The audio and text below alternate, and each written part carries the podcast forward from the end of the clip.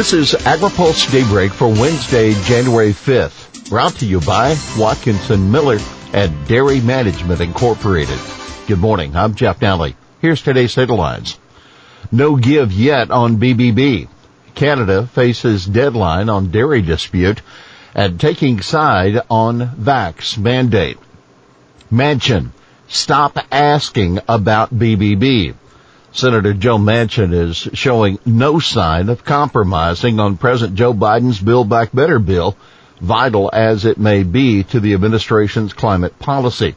The West Virginia Democrat, whose vote is essential to passing the bill, announced his opposition to the House passed legislation December 19th.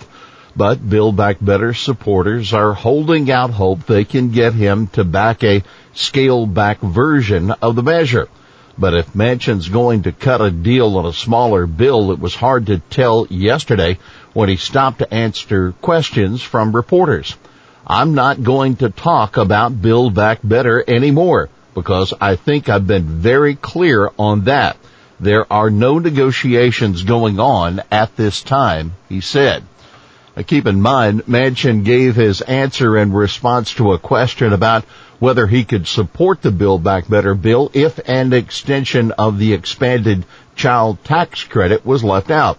Dropping that tax credit would be a big loss for progressives.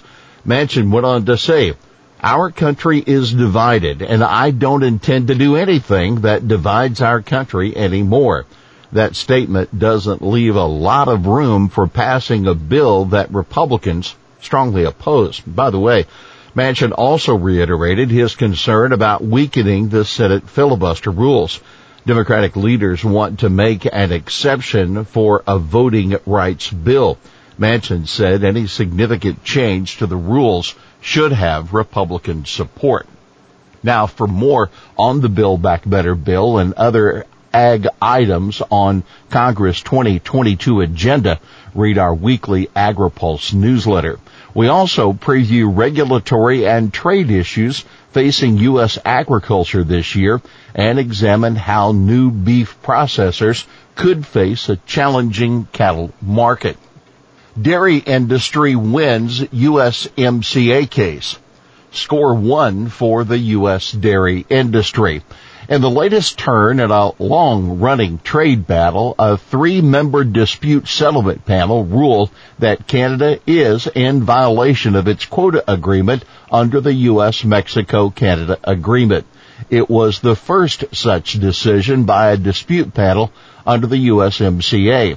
According to Reuters, the Biden administration expects Canada to resolve the issue by February 3rd deadline for it to be in compliance. A spokesperson for the Canadian trading industry told Reuters it would ensure compliance with the ruling.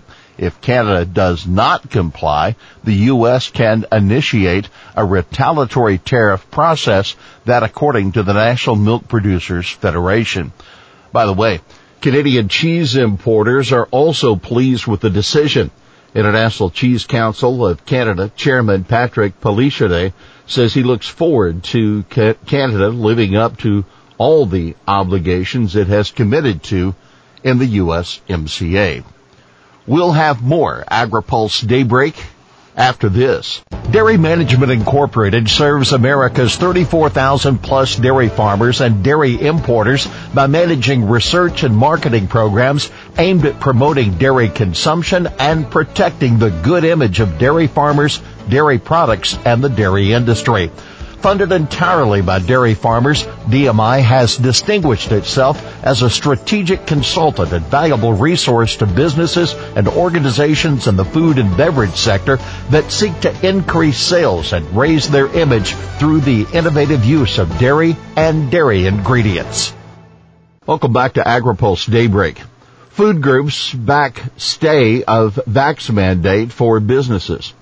Trade groups representing the U.S. food industry and other businesses are urging the Supreme Court to halt implementation of the federal vaccination mandate affecting companies of 100 or more employees. The court is scheduled to hear oral arguments Friday in the case, which also involves the Occupational Safety and Health Administration's mandate for healthcare workers. FMI, the Food Industry Association, the International Food Service Distributors Association, the American Bankers Association, and National Association of Convenience Stores, as well as grocers in Ohio and Tennessee, joined in a brief led by the National Federation of Independent Business seeking a stay. They argued that Congress did not clearly authorize OSHA to commandeer businesses into implementing a vaccine testing, masking, and tracking mandate for 84 million Americans and said recent COVID guidance from the Centers for Disease Control and Prevention conflicts with the mandate. On the other side, a brief submitted by the AFL-CIO and other unions calls for keeping the mandate in place. Among the unions on the brief are the United Food and Commercial Workers International Union. FDA nominee ready for committee action. Ahead of a committee vote next week, the White House has formally sent the Senate the nomination of Robert Califf to be FDA commissioner a position he held in the last year of the Obama administration. Califf received a generally positive reception during his confirmation hearing before the Health, Education, Labor, and Pension Committee last month.